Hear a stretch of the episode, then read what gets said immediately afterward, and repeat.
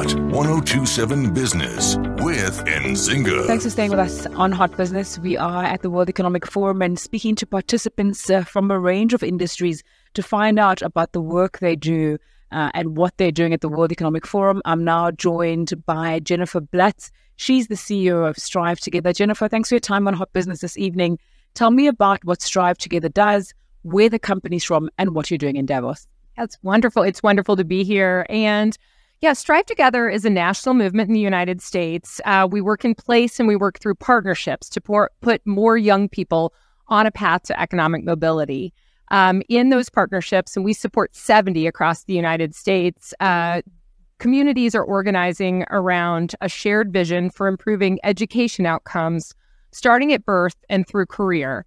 And over the last uh, decade, we've been seeing some tremendous results. Even with COVID, uh, the impact on education outcomes, uh, we're still seeing 83% of our partnerships are improving at least two or more outcomes, and we're seeing racial and socioeconomic disparity gaps close in those communities. And I'm here at Davos because we are uh, one of the award winners of the Schwab Foundation Social Innovation Awards. Um, we're receiving the collective uh, social innovation rewards and award, and it's it's very exciting to be here for my first time at Davos. What's that like if someone is listening in the radio on their way home in sunny Johannesburg or anywhere in the world?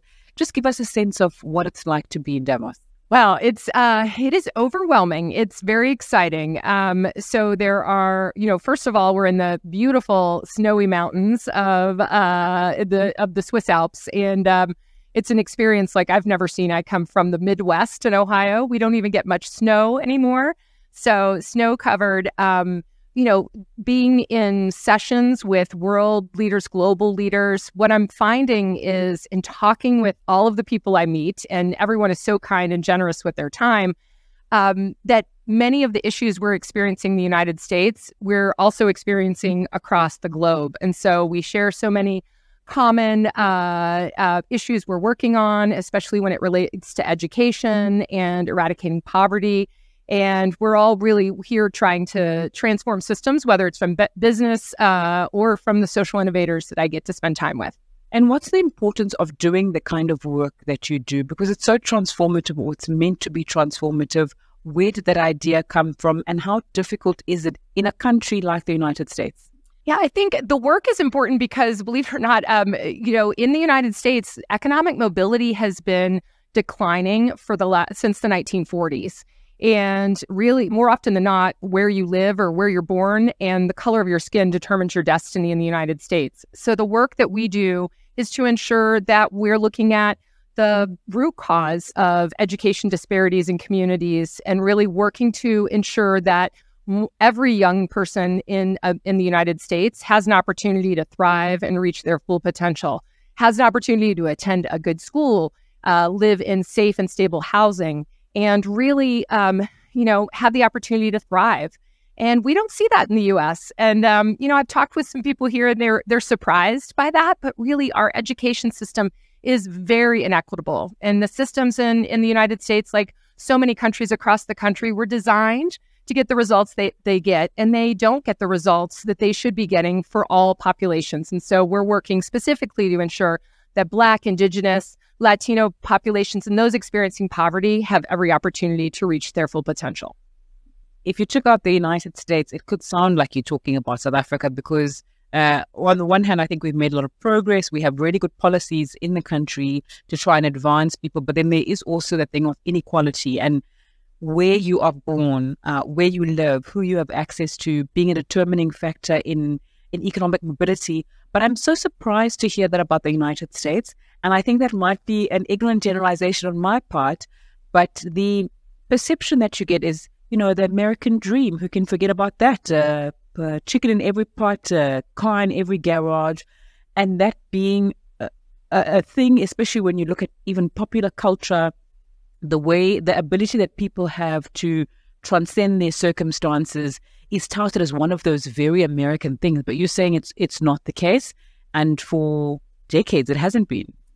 I am the data. So, an economist in the U.S., um, Raj Chetty, did some really transformative uh, work uh, looking at uh, social and economic mobility in the United States and showed that it's been declining and is not re- the American dream is very much not a reality for the majority of of Americans. And it is, you know, the rising cost of of housing, um, the the complete inequalities in terms of the quality of education you get, depending on where you live in your community. Uh, you know, there are, you know, the changing workforce and all of these social kind of determinant factors, access to good health care. There are great disparities in the United States, uh, and, and, we're working to we're working on uh, changing policy so that we can eliminate those disparities, or at least we can uncover. We, you know, the kind of the start is to show this data and make sure that people understand the story and understand that so much of the wealth is concentrated with such a small population of Americans.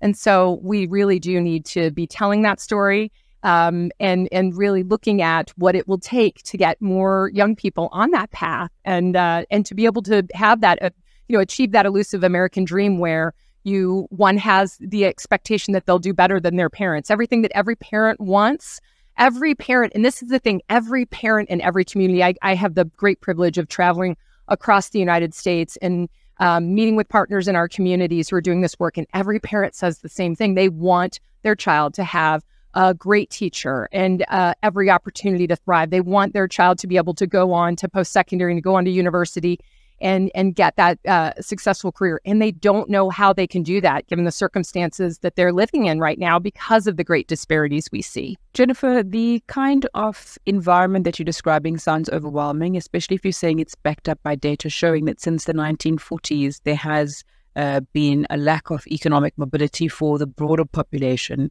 How do you deal with systemic issues like that? I know you said you've spoken about policy intervention and like, but that are so large. And in the space that you're in, even though you're helping a lot of people, you're not helping the entire US and everybody who needs help. How difficult is that? And how do you cope with that as a foundation and as the CEO as well? Because your work is very difficult. Yeah. So you're you're right. It is an overwhelming problem, and we have set some very ambitious goals. We're we're working to put four million more young people in the Uni- United States on a path to economic mobility by 2030, and we're working, as I mentioned, through those partnerships. And and in those partnerships, we're arming people on the ground in communities with the data that they need to talk with their policymakers and shift policy. And we're seeing that happen at a larger scale. So our, our national network of 70 communities impacts 14 million young people. And in those communities, what they're doing is really transforming policy to start at the local level. So maybe it's a school policy around who gets tracked into the most advanced um, math classes, which is really, we see racial and socioeconomic disparities in terms of who gets access to most advanced classes. So they'll ch- start with those local institutional policy changes. And then as we see results, because we're so data driven, we then take those to uh, local policy at the systems level of maybe it's the school district level, but eventually, so I have an example actually from Texas. So in the state of Texas, we have multiple of these partnerships, and they were working on that very issue to ensure that students, uh, particularly students of color, have access to advanced math pathways because that's such a key indicator of one's eventual, you know, ultimate success in education and on, on a path to economic mobility. So they were able to change the state policy so that students, all students, have to opt out of advanced math pathways. And so therefore, um, implicit bias can't be used to track certain students into these uh, these classes. Jennifer Blatz, thank you so much for your time on Hot Business this evening. Really appreciate you giving us insight into the work that you're doing and uh, your experiences in Davos. Thank you for having me. It was wonderful to talk with you today. Hot 1027 Business with Nzinga.